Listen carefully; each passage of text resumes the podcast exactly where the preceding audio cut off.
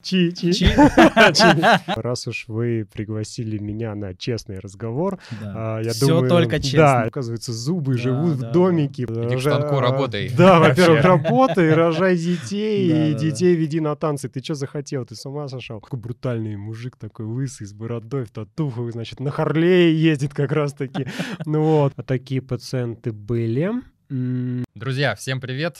А, Это вторая серия Dental Podcast. С вами все так же Юркевич Роман, Артур Карапетян. Всех приветствую. И у нас сегодня специальный гость, которого пригласил, вынуждил, вы- вынудил, я бы даже сказал, а, прийти. Э, Это врач-ортодонт. Зовут его Денис Чиякин. Денису 35 лет. Денис является таким прогрессивным достаточно врачом-ортодонтом, который работает не просто с брекетами, элайнерами, да, а занимается функциональной стоматологией в том числе и а, применяет различные а, методики, которые не все ортодонты Да. применяют, этим нам интересен. А, Помимо всего прочего, Денис является таким активным человеком по жизни, любит Очень путешествовать много, а, любит мотоциклы, то, что мы увидели из его инстаграма, и любит еще спортивные бальные танцы. И, в общем-то, практически на профи- ну, не, на, э, не профессионалом является, но выступает на многих профессиональных вот таких вот Соревнования. Ну, его- таких любительских, можно сказать. Да, О, да, он во многом верно. даже выступает, он сказал, как Даже на любитель, но на профессиональных, международных, в том числе в Дубае. Ну, вот это довольно-таки интересно. Так Но что- мы, я думаю, к этому сейчас чуть попозже подойдем. Я вообще хотел бы у тебя узнать, а, почему ты выбрал профессию стоматолога и направление, как в будущем, а, ортодонта? Да, здравствуйте, дорогие зрители, наверное. С этого начнем. А, Роман, Артур, большое спасибо за приглашение. Мне очень приятно присутствовать на данном мероприятии. Вообще, я считаю, Взаимно. это шикарная идея а, кооперироваться внутри своей профессии со смежными специалистами, обмениваться идеями. Это потрясающе, и я с большим удовольствием Спасибо сегодня большое. здесь. И вам спасибо. Очень да. приятно. Чи или не чи? Ну, немножко не понял. А, Я спрашивал у тебя про Эдварда Билла. А, У него не-не-не. знаменитый этот был прикол «Чи или не чи». Ты же Чи, да? Чиякин. Да, чи. Чи, да? Да, да. Чи, чи. Чи. Прикол был в том, что ты у меня в телефоне почему-то был записан как Чай Якин. И А. сегодня меня Артур Да, посмотрел я и исправил. Так он же Чи. Я да. понял. Чи, да?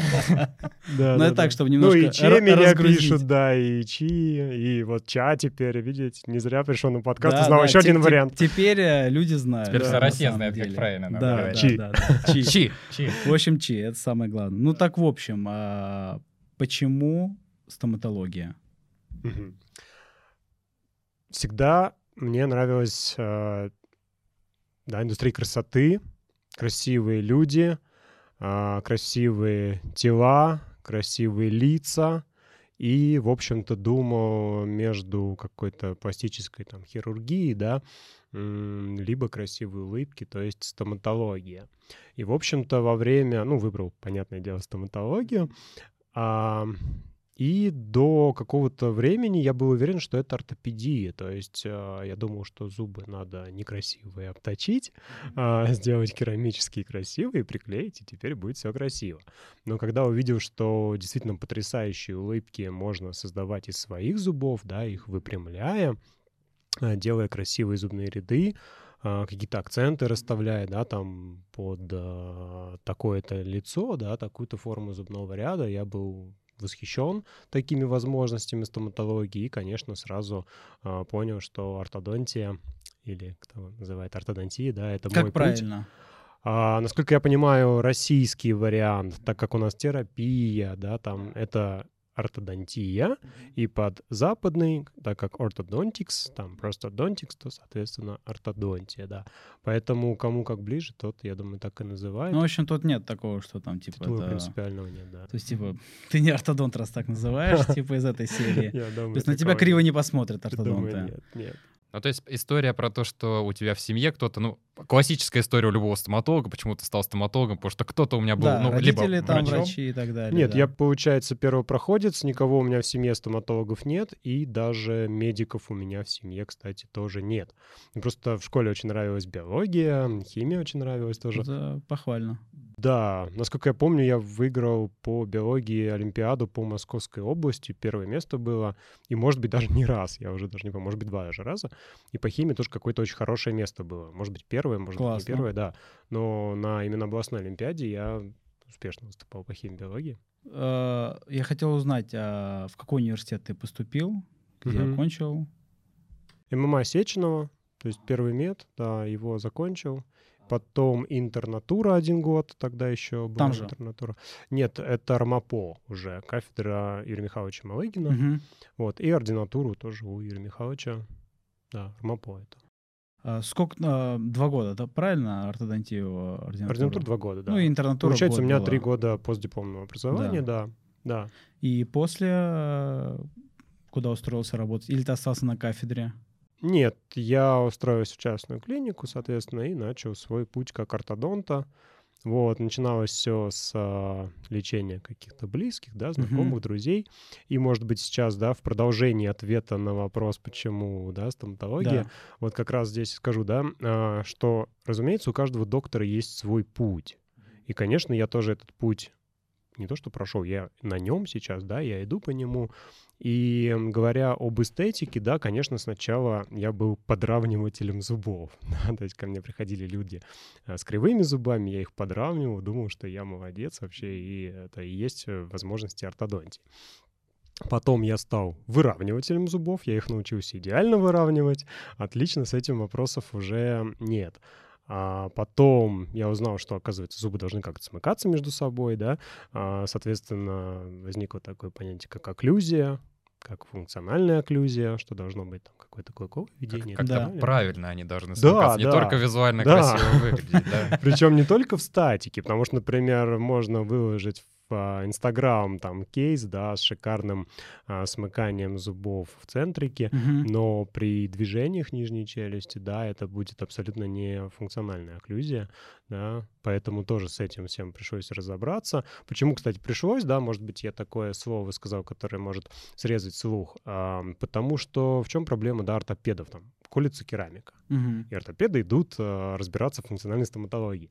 В чем проблема ортодонтов? Рецидивы, конечно же, да? И мы их не хотим. Мы не хотим, чтобы зубы вновь возвращались, скажем так, кривое состояние. Да. Поэтому появился интерес как Ну, мы люди. к этому давай Да, чуть-чуть попозже давай. подойдем, да. Меня вот интересует вот э, вопрос, вот ты вот окончил вот наш Мгм. университет. Вообще, как сложно было устроиться? Потому что ты начинающий ортодонт, большинство клиник хотят видеть каких-то опытных э, ортодонтов у себя в клинике. Это раз. И второе, хотел узнать, я знаю, что многие ортодонты работают, начинают работать во многих клиниках сразу, там, допустим, 3-4 Мгм. клиники начинают вести пациентов. Вообще, насколько это сложно в разных клиниках, потому что могут быть разные условия и по комфорту в клинике самой, и по условиям и так далее. Вообще, как вот этот путь начинается, мне кажется, многим молодым ортодонтам довольно-таки интересно было бы узнать твой путь, как ты все вот это начинал. Мгм. Вопрос отлично понял. Раз уж вы пригласили меня на честный разговор, Да. А, я Всё думаю, только Да, честно. здесь не нужно рафинированно Да. как-то отвечать, да. Поэтому я считаю, что, опять же, у каждого доктора свой путь, у каждого специалиста свой путь. Я этот путь понимал, а, куда я хочу двигаться. Мгм. И, как ты правильно сказал, со стороны клиник, со стороны руководства всегда были какие-то к этому вопросы. Ну, типа, работать попроще там, да. Мгм. А я вот хотел так. Я хотел максимально круто, насколько только я вот сегодня знаю, да. По своим И- возможностям. да, и я всегда хотел а, лечить тот же самый, скажем, кейс, который я уже лечил, но только лучше. И никогда не, не было такого, чтобы я вот уже такое лечил, и дай-ка я вылечу точно так же. Нет, я всегда хотел лучше, лучше, лучше. Диагностику лучше, лучше, лучше, да. И поэтому, конечно, возникали проблемы со стороны руководства, и я всегда выбирал свой путь, я был в этом уперт. А, да, я сейчас не буду выбирать выражение, я буду говорить как есть, да, я все равно шел по этому пути жестко, четко, и когда были, ну, абсолютные несостыковки, ну, например, там, консультация, я не, до- не, ну, там, достаточно быстро пришел к тому, что у меня консультации час занимало. Не 15 минут, там, Мгм. посмотреть, там, вам брекет, и это стоит, там, 200 тысяч, все, давай, записывайся на там, диагностику, слепки снимать. Нет, я с человеком час разговаривал, и я к этому быстро пришел, что это нужно, это необходимо, да, мы многие моменты разбираем, которыми даже стоматологу сложно можно объяснить, а тут человек не подготовлен, Мгм. да, вот. И я говорю, что у меня консультация будет длиться час. Потом там, да, когда появилась... Для многих, наверное, это шок, потому это что шок, у да. большинства ортодонтов действительно там по 10-15 минут да, там выделено, да, да. потому что Хотя них- я не пон- они же условно там в клинику приходят там раз в неделю, допустим, да, или может Да, быть да. два раза в неделю. И у них как бы, как обычно, у опытного, так скажем, уже ортодонта все расписано, да, потому Только что... дуг надо перефиксировать за Да, полдня. да, не, да. не, ну много консультаций Посмотреть. первичных и так далее, там это же сарафанное радио приходит и так далее. Да, я всегда общался долго, мы всегда... Я видел не только то, что видит пациент, то есть следствие, то есть кривые зубы, а я всегда пытался сразу и сам для себя понять этиологию того, что Мгм. я вижу, и объяснить этому э, это пациенту. Потому что мы, как доктора, я считаю, все-таки обязаны мыслить этиология, патогенез, Да. симптоматика именно в таком ключе. Мгм. И этот ключ я, собственно, транслирую своим пациентам. Потом, помните, да, какое-то время наступило, когда стало достаточно общедоступно КТ. Да, Да? да, да. Я да, вы тоже да. это застали, вы из Да, того же да. поколения. И, конечно, я тоже, вау, меня такие возможности открылись. Я теперь, оказывается, и сам увидел, что, оказывается, зубы Да, живут да, в домике под названием кость. Мы до КТ и этой кости не видели. В этой кости есть границы, да. И многие зубы уже до ортодонтического лечения могут быть за пределами кортикальной пластинки. Да. да. Я начал это видеть. Я с восторгом, вау, я стал показывать это пациентам. Слушай, тут надо еще и челюсть тебе расширить. Ну, как бы смотри, тут так, так, так. Мы уже это все в 3D понимаем. И тоже там руководство в клинике говорит, Денис, зачем ты отправляешь всех повально там на КТ? Да у тебя разбегутся пациенты там, да, никто у тебя лечиться не будет. КТ — это передиагностика, не надо. Я говорю, не надо нам с вами дальше работать. вот чего здесь действительно не надо. И ты говоришь, да, посоветовать э, молодым кто начинает работать, да. Да. прите по своему пути, как вы чувствуете. Если вы доктор, будьте доктором. А, Лечите пациентов, разбирайтесь. Потом я никогда не стеснялся сомневаться, никогда не стеснялся спросить кого-то, никогда не стеснялся пациенту признаться, что я сомневаюсь, что... Это а, вот правильно. Да, я тоже так считаю. Я говорю, вот слушайте, я случай подобный вашему лечил вот так-то, так-то, получил такой-то результат. Вот Мгм. я вам могу показать фотографии. Но сейчас я думаю, что можно было бы сделать лучше. Вот такие-то моменты. Если вы готовы к этому, давайте попробуем. У нас мало там специалистов в России а, работают таким образом. Давай, поп- вот я знаю, что западные ребята работают вот так. Давай попробуем перенять их опыт, попробуем пойти по этому пути. Говорю, как минимум хуже мы не сделаем, потому что я знаю, как твой кейс лечить Мгм. на каком-то уже уровне, но давайте сделаем лучше. И это всегда был э, такой конфликтный момент с руководством клиники, да, говорили, ты что, ты должен транслировать там уверенность, продавать. Я вообще это слово как бы... не Ну, вообще пациенты чувствуют во враче вот тоже так уверенность считаю. или нет. То есть Ну тут да. такой момент, Конечно, как бы, ты не но, продашь. да, да, ты не продашь, но ты должен как бы с, пациент- с пациентом найти какую-то общую связь, и чтобы вы друг друга понимали, и чтобы вы думали одинаково, и потому что это все-таки лечение там не неделю длится, Абсолютно верно. не месяц, а это может длиться несколько лет. Там. Ну, от года, так скажем, да, и там непонятно. Или у тебя понятные сроки э, проте- абсолютно- не протезирования, а лечения лечение, на да. брекетах, да. Я приятно удивлен, что ты это понимаешь. Действительно, что это долгая работа с пациентом.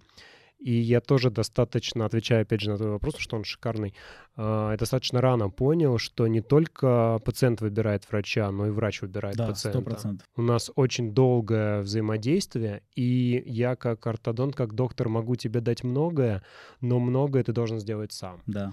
В моей профессии особенно, мы, я думаю, позже будем говорить об этом, моей специальности. И если я вижу, что это не тот пациент, который будет со мной кооперировать, я от него сразу же откажусь. Но сейчас такого уже практически нет вообще, потому что сейчас меня уже пациенты ищут под это, Мгм. которым это нужно. Мгм. Они знают, что как я работаю, с каким подходом, я знаю, что мне нужна огромная кооперация.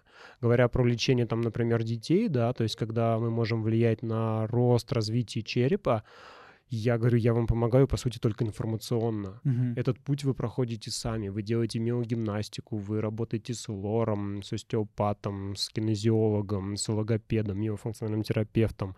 Мы делаем дыхательную Ну, гимнастику. у вас бо- большой комплекс, да? да, да, ну, да, да, давай да. мы к этому Давай, чуть-чуть конечно, попозже конечно. перейдем. Я пока потихонечку Да, да, так закидываю подготавливаем какие-то, да, да, публику да. вообще, в принципе, чтобы понимали, что Да. тут будет.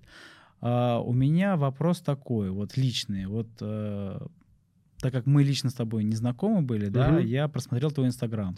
И мне очень понравилось то, что ты увлекаешься мотоциклами и танцами.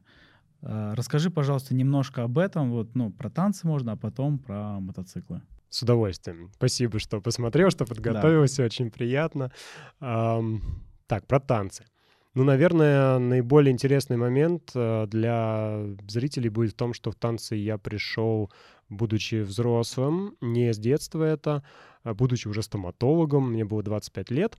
И как-то так сложилась моя жизнь. Я рос не в Москве, там, в провинциальном городе, и не пересекала меня жизнь с танцами. То есть я вообще не знал, что мужчина может танцевать, да? Мужчина Был такой должен- суровый, да, Да, да, парень. да. Танцы нет. Там драки, это понятно, ну футбол на крайний Да, случай да, там, да. да, но какие танцы, да, то есть, э, ну, качалка, само собой, это круто. И тут в 25 лет а, я пошел там с девушкой на тот момент а, на выставку кошек Мгм. в Крокус. Мгм. Вот, и выходя с выставки кошек, я вижу, какие-то очень красивые люди идут. Я настолько был далек от танцев, что я даже не понимал сферу деятельности этих людей. Я думаю, это актеры, наверное, какие-то. Но Мгм. почему их так много? И почему они все идут в Крокус? Вот, я пошел просто за На ними. выставку кошек. Точно. Очень странно. Зачем так много красивых людей идет на выставку кошек, да. Наверное, это помощники Кукачева, да, вместе с ним. Да. Я просто выбрал пойти за ними. А, Я пришел на турнир по спортивно-бальным танцам, как сейчас помню, «Огни Москвы».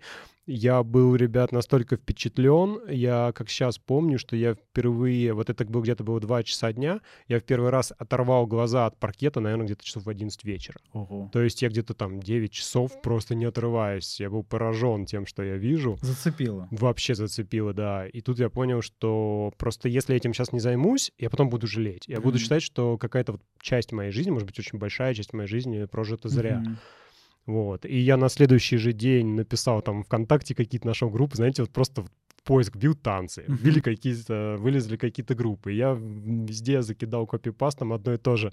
Э, Хочу научиться танцевать в стиле латино. Я вот как мог, так и Да. выражался. Ну, что да. понимал, да? Да, да, да. время. И тут же на меня уже откликнулись там какие-то тренеры, На говорят, да, минуточку, это примерно 10 лет назад. Это ровно, Ровно 10 10 лет. лет. назад, да. Вот осенью будет в этом 10 году лет. юбилей Да, получается. абсолютно верно, да. И, конечно, ну, я как-то хотел этим поделиться со своими там близкими, да, там, с друзьями. Мне все просто пальцем у виска крутили, говорили, ты для танцев уже абсолютно там пенсионер, старик уже, ты иди... э, Иди к рожа- станку работай. Да, во-первых, работай, рожай детей, и детей веди на танцы. Ты что захотел, ты с ума сошел? Вот. И, но тем не менее, несмотря на этот скепсис, я начал заниматься, и к концу первого года у нас с партнершей случился первый наш выигранный турнир, и я понял, ну, слушай, наверное, что-то есть, да, погнали Сложно было дальше. найти партнершу? Ты знаешь, в таком на- возрасте, мне кажется. вот- Они же просто начинают с детства, да? И они вот, грубо говоря, там с детства начинают там и идут, идут, идут. Ну, это кто профессионально занимается. Шикарные вопросы задаешь. Отвечу как есть. На начальном уровне не просто, о, наоборот, не сложно. Мгм. На начальном уровне просто, много. И на топовом уровне, как ты и сказал. Да. То есть, когда с детства люди занимаются, я считаю, тоже э, не сложно. А вот я сейчас, например, оказался в таком что-то между. Я перелюбитель, но не профессионал. И вот на таком уровне значительно сложнее найти партнершу. А так нет, можно, если наши зрители На хотят это много начать. времени уделяешь вообще? Вот, Ты знаешь, э, да, да. Первые годы я занимался где-то пять дней в неделю. Я подстраивал под это свою стоматологию и, в общем-то, всю свою жизнь под танцы. И, кстати, давай вот здесь дополним ответ про вот взаимодействие с руководствами клиник. Да когда мне руководство клиники говорило, Денис, ты круто работаешь, ты нам приносишь там деньги, но зачем ты ходишь на танцы? Нас это не устраивает. Больше сиди в клинике, зарабатывай нам больше денег. Я говорю, до свидания. Вот. Потому что это мой путь, я сам его выбираю, и если тебе он не нравится, нам с тобой не по Ну пути. да. То есть как в лечении, так и... Ну и профессиональное выгорание тоже никто, в общем, не Абсолютно отменял. Да, нужно как-то развлекаться еще Да. на стороне, а когда это еще Да, и танцы и да. спорт, то это в- вдвойне круто. Да, Ну, вообще бывало такое вот профессиональное выгорание? да, конечно. Однозначно. Бывает такой момент, допустим, вот ты чувствуешь, что ты как бы не развиваешься, или ты как бы остановился на каком-то месте. Мне кажется, это у всех бывает, а, у всех стоматологов, да. да и вообще, в принципе, у любой профессии это может быть. Ты когда очень много работаешь усердно, да, тебе кажется, как будто ты остановился на чем-то, и нет развития у тебя. Хотя на самом деле, по факту, оно в любом случае есть. Потому что ты все равно продолжаешь, ты работаешь ты сейчас, когда задавал этот вопрос, я прям получил удовольствие, потому что я впервые общаюсь со стоматологами на эти темы, и как ты круто меня понимаешь, как мы друг друга все круто понимаем. Да, я смотрел какое-то исследование, по-моему, финны его делали, по-моему, стоматолог — это профессия номер один по профессиональному выгоранию, то есть у нас оно случается раньше всех, и, насколько я помню, это 35 лет возраст. Причем в Финляндии. Это не в России. Да. Да. То есть да. финское было исследование. Да. Хотя да. там, мне казалось, более размеренно люди, наверное, да, в нашей на, профессии. намного размереннее. Да. Это не поликлиника наша. Да. Поэтому, да, такая проблема есть. И, наверное, ты вот так вот сам того, э, может быть, не осознав, ты, наверное, назвал самую, я считаю, главную причину профессионального выгорания — это отсутствие развития. То есть не то, что тебя там пациенты замучили, да, там надоело все это, а я с тобой полностью согласен, это отсутствие развития. То есть когда я чувствую, что я стою на месте, как ты правильно сказал, конечно, мы не стоим на месте, получаем какой-то опыт, в том числе негативный опыт. Я, например, лично считаю, это мое личное мнение, что мы, нас движет вперед негативный опыт. Угу. На позитивном мы ничему не научились. Да, правильно. Все рады, мы заработали денег, да. вылечили кейс, пациент рад, все отлично. Мы не сделали никаких выводов, никакой работы над ошибками. Негативный опыт нас заставляет двигаться вперед, осознавать что-то, э, понимать, учиться, учиться что-то. Да, да, Почему обращаться так? к коллегам.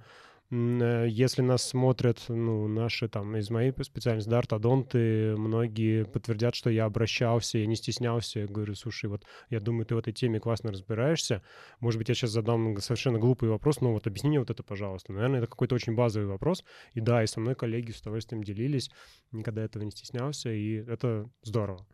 Вот. Поэтому, да, насчет профессионального выгорания было и бывает иногда, но мне сейчас, мы опять же плавно да, двигаемся да, да. к тому, что нужно. Мне, я сейчас нашел просто для себя такую вау-сферу, это вот смежные специальности.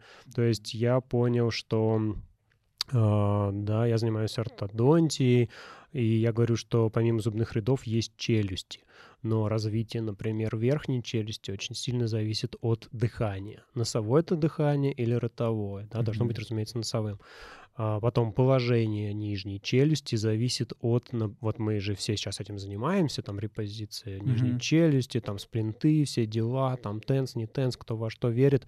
Но, ребят, это же во многом компенсация постуры каких-то... Это может быть восходящая патология снизу наверх, может быть нисходящая mm-hmm. сверху вниз, может быть сочетанная. И в этом всем безумно оказалось интересно разбираться.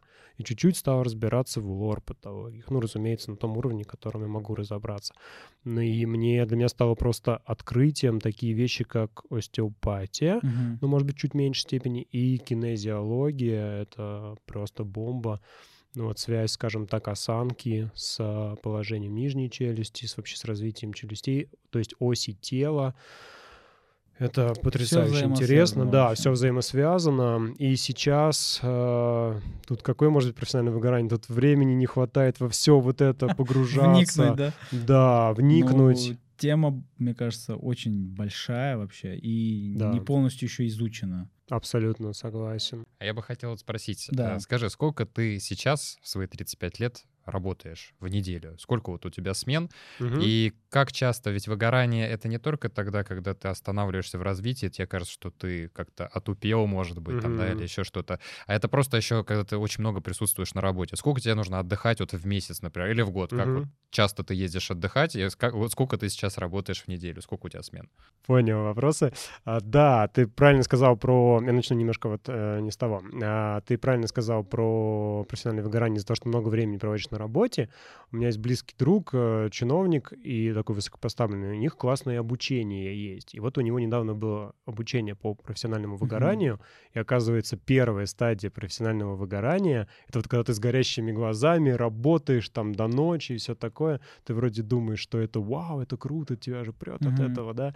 Но оказывается, это первая стадия mm-hmm. профессионального выгорания, и это тоже не есть хорошо, поэтому ты правильно поднимаешь вопрос о каком-то да, о графике труда и отдыха, режиме труда и отдыха. Отвечаю на твой вопрос, но я стараюсь э, работать сейчас 4-5 дней в неделю. Раньше работал гораздо больше. Ну, Там это полные дни, ты имеешь в виду? 4-5 полных или это по половинкам? Полных. Ну, Да. это много, достаточно все равно. Я считаю, что много, да, но я к этому долго шел, то есть в сторону уменьшения, да.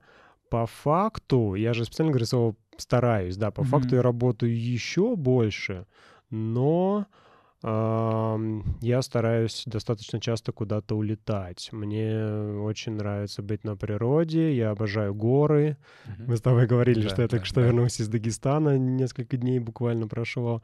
Ам, то есть, если говорить честно, на твой вопрос отвечать, то я реально вкалываю, когда я в Москве, и просто я улетел, да, вот есть два режима, я либо вкалываю в Москве, либо я улетел. И все-таки с точки зрения, наверное, профессионального выгорания для меня вот это самое то. Потому что я понял, что я все равно не расслабляюсь э, здесь, в Москве, я все равно не могу полноценно отдыхать.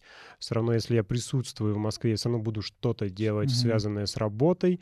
Я могу поехать с кем-то пообщаться о какой-то новой методике, могу поехать к зубным техникам, постоять над ними, как они делают мои аппараты. Ну, то есть все равно это не переключение из профессии. А если Не, я уже в горах... Ты все равно в профессии. Да, ты все равно в профессии, да.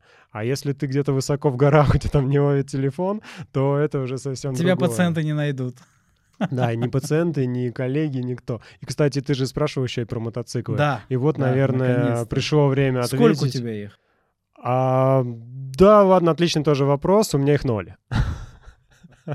Я Я думаю, ты не ожидал. Да, да, да. 3-4 где-то Ты не ожидал услышать этот Да. ответ, да, потому что тоже я же, наверное, сегодня буду много необычного говорить. Мгм. Видишь, мы про танцы там поговорили, стоматолог Да. танцевать пошел.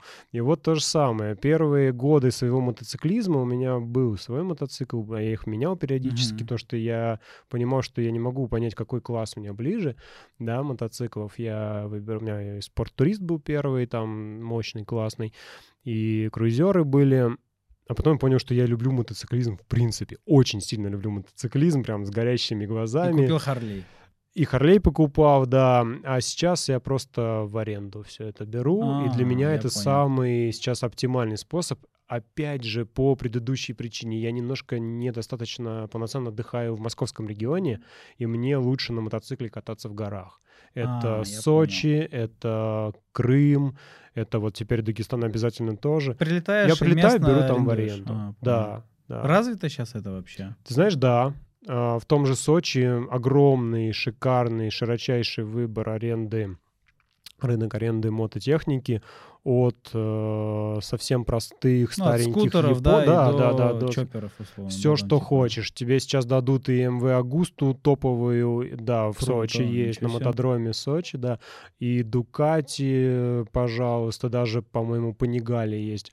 Да, да, Слушай, ну это- серьезно. Это крутой Да. уровень. Крутой уровень. Вот в Сочи от, говорю, простого старого убитого японца до топового Я видел, ты еще на мотоцикла. трек выезжаешь. Или это да, какие-то... да, да, тренировался на треке. Ну, то есть, э, опять же, да, я говорю, я пришел к тому, что люблю все виды мотоциклизма, абсолютно искренне. Я себя считаю, если честно, ну, совершенно там профаном, да, в этом.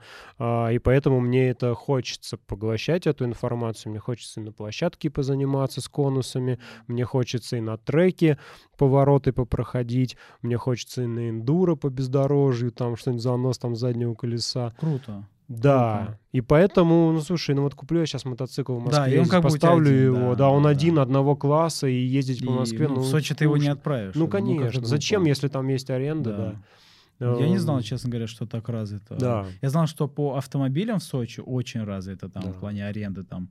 От самый простой до люксовых автомобилей вообще без проблем. Вот с, мотиками, А, с мотиками то же я самое. Не знал. Я знаю, что в самое. Москве есть какие-то фирмы, там можно какие-то взять. Вот, но оказывается, это все.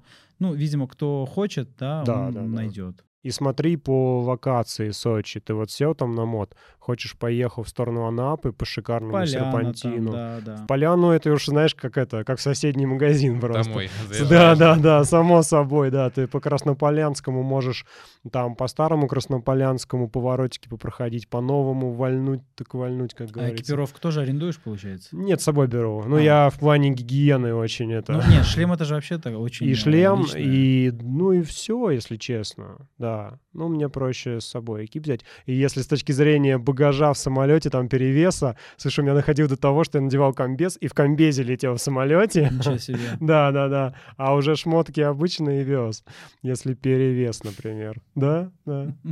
И- шлем тоже, да? Да, а шлем они без проблем это пропускают, потому что А. говорит, что это мой головной убор. Там же есть такая тема, что можно национальный головной убор. Я говорю, это мой национальный головной убор. Докажите, что нет, да? Давай договорю, потому что, может, кто-то Да. будет полезно. Смотри, какая классная локация Сочи. Ты сел на байк, да, хочешь Красную Поляну вольну, но это совсем, говорю, как э, к себе домой. А тут хочешь поехал на север, э, ну, севернее, да, это м, трасса Сочи-Джубга, это А, лютые классные Серпантины. серпантины, много закрытых поворотов, я реально от этого кайфую. Да, ты туда поехал, хочешь в Крым вообще, там через там, до Мост, доехал, через мост, да, это все ты в Крыму. А, либо наоборот, ты поехал на, в Абхазию. Да, в Тоже я Абхазию ездил на можно. озеро Рица, на мотике из Сочи. Там ну, очень это красиво. потрясающе, конечно. Да, Тут ты можешь взять лайтовенький чиперочек себе, едешь на кайфе, на чили, на расслабоне, вообще супер. Да, согласен. Да. Поэтому зачем мод здесь? Мне нет, мне не нужен. Что? Ну что, приступим, наверное... Пойдем уже к ортодонтии. Да, ближе- наверное, ближе к нашему. Да. Я хотел первый вопрос задать такой. А, Если можно, коротко, как, по твоему мнению, сейчас вообще вот состояние ортодонтии в России, да, и есть ли и много ли у тебя пациентов из-за рубежа, и часто ли там косячат врачи? То есть, Мгм. ну, насколько хороши наши врачи, да, те, которые действительно там эрудированы, да, э, на фоне наших там европейских коллег, например? Да, отличный вопрос. Видно, что вы подготовились раз, и вы стоматологи два. Потому что вопросы реально шикарные. Я считаю, что наш хороший доктор, а все-таки наши хорошие доктора, я считаю, достаточно доступны населению по, вот, например, финансовому да, Мгм. фактору, значительно лучше среднего доктора европейского или американского. У меня сложилось такое впечатление. Потому что у меня, да, летают ам, пациенты из США, например, и для меня мы делаем абсолютно базовые вещи. Мы там достаем ретинированные клыки. Ну, что в этом такого? В этом нет ничего сложного. Там просто говорят, ваш доктор крейзи, у него ничего не получится, он сошел с ума просто. Да что вы, что за план лечения такой? Ретинированный клык нужно удалить и поставить имплант. А, Да, я такой, что? Вот. И она, пациентка все время ходит туда на гигиену, и они каждый раз после каждой моей активации собирают всю клинику, там целый консилиум. А, смотрите, что делает этот Crazy Russian доктор. То есть они, по сути, учатся на вот этом кейсе, хотя для меня в этом нет ничего такого. Хирург поставил винты куда нужно, да, для опоры, мы достаем эти. Ну, для нас, наверное, это чуть проще. Они там слишком узко специализируются, и они, чтобы что-то сделать, должны вообще к другому доктору отправить. У нас, условно, там а, один врач может совмещать себе и ортопеда, и хирурга, Да, да, и да. терапевта, и все, что Поэтому надо. мышление более пространственное, Да, получается, да. более объемное. Ты патологию видишь с, действительно С гораздо более широко, сторон, с нескольких да. сторон, да, и решаешь. Так вот, мне кажется, что наоборот, у них же развито больше такой general practice, да, и там, Ну. может быть, ортодонты, наоборот, имеют меньшую квалификацию, в отличие от Слабо, наших слабо. врачей, потому что, и поэтому они и думают, что мы crazy Russians и Да, делаем да, какие-то да, да. непонятные вещи, но для нас это норма, а для них это просто, ну, какой-то экстра сложный случай, за который он там не возьмется, например. Да, абсолютно согласен.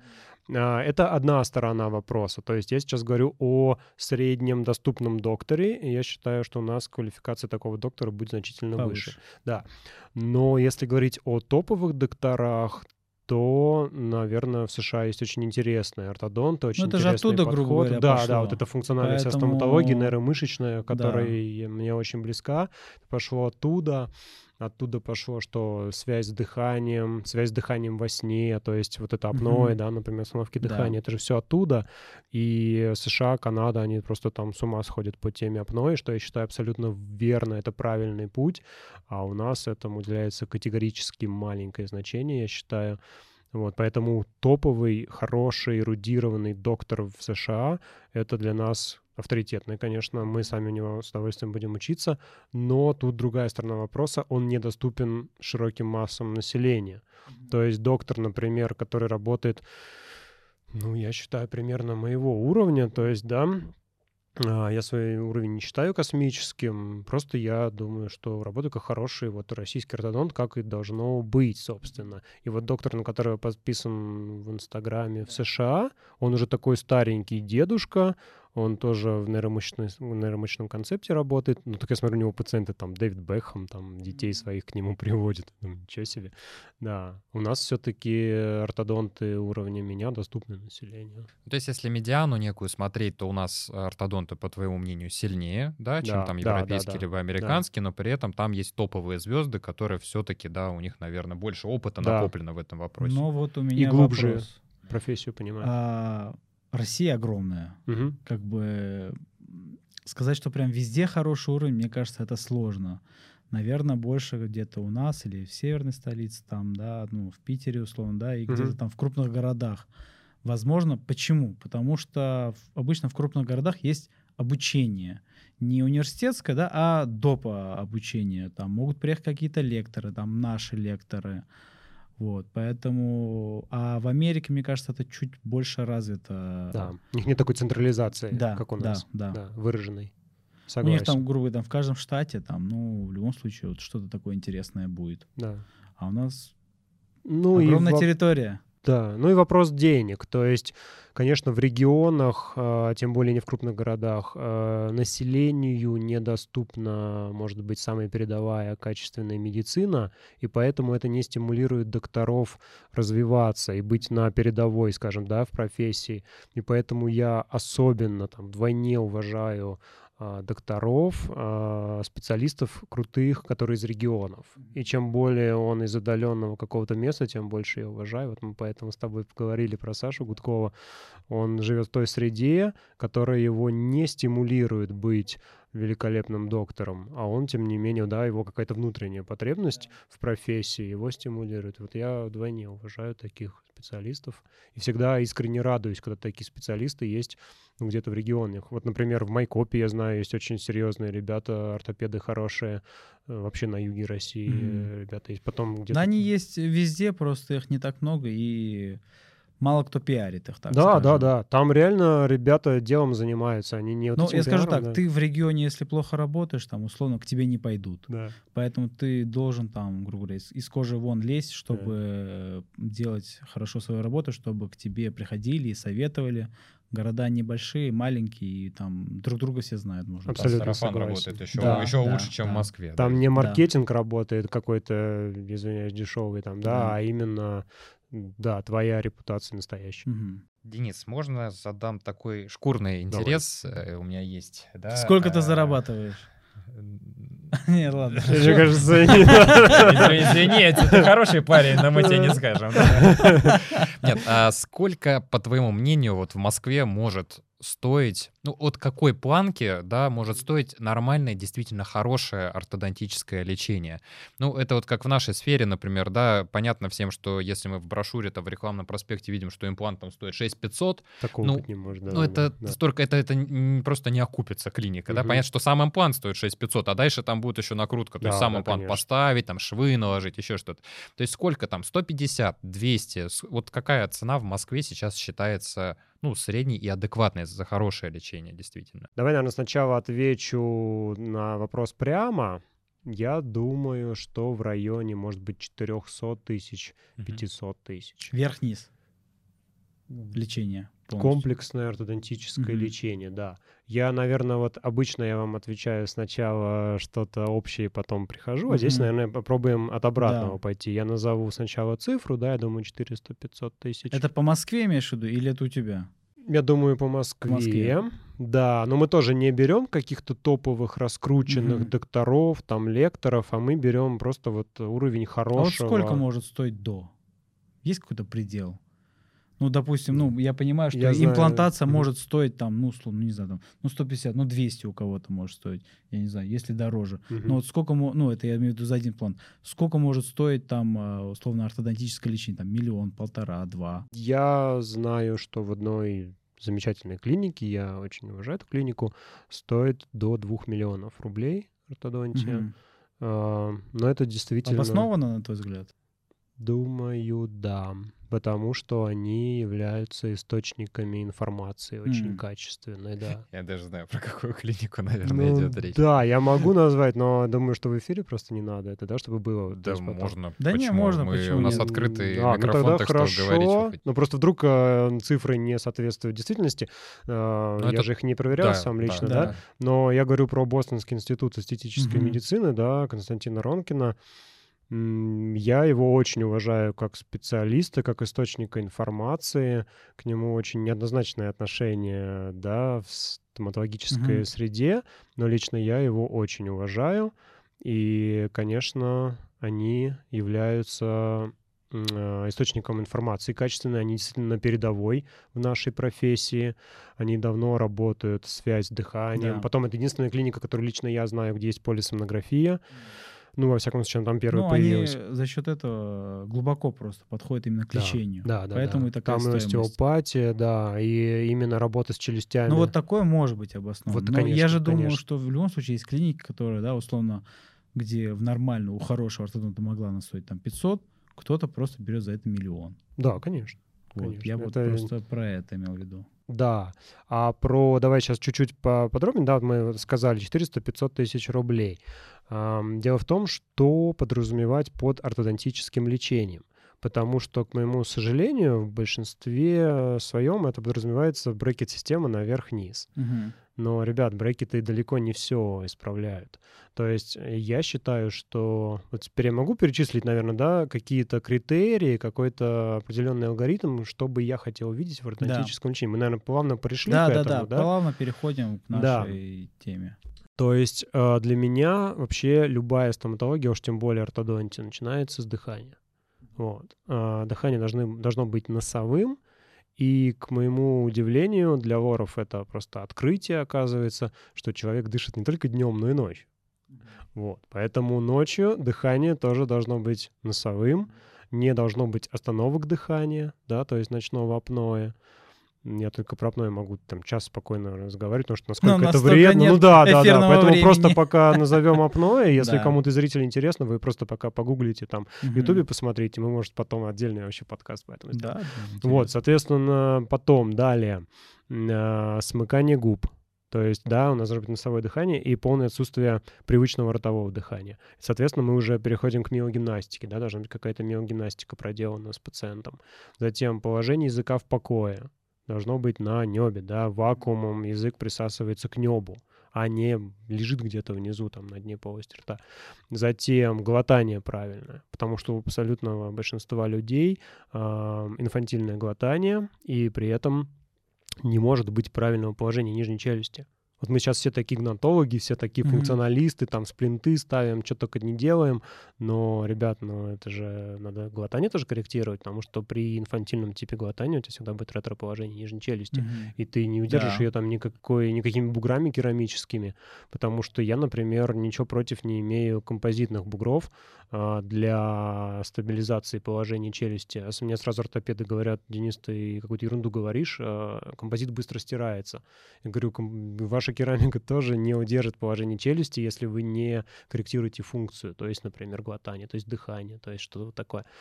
Затем, о чем мы еще должны поговорить, посмотреть, поработать, это оси тела. Почему мне стало очень интересно работать с остеопатами, с кинезиологами?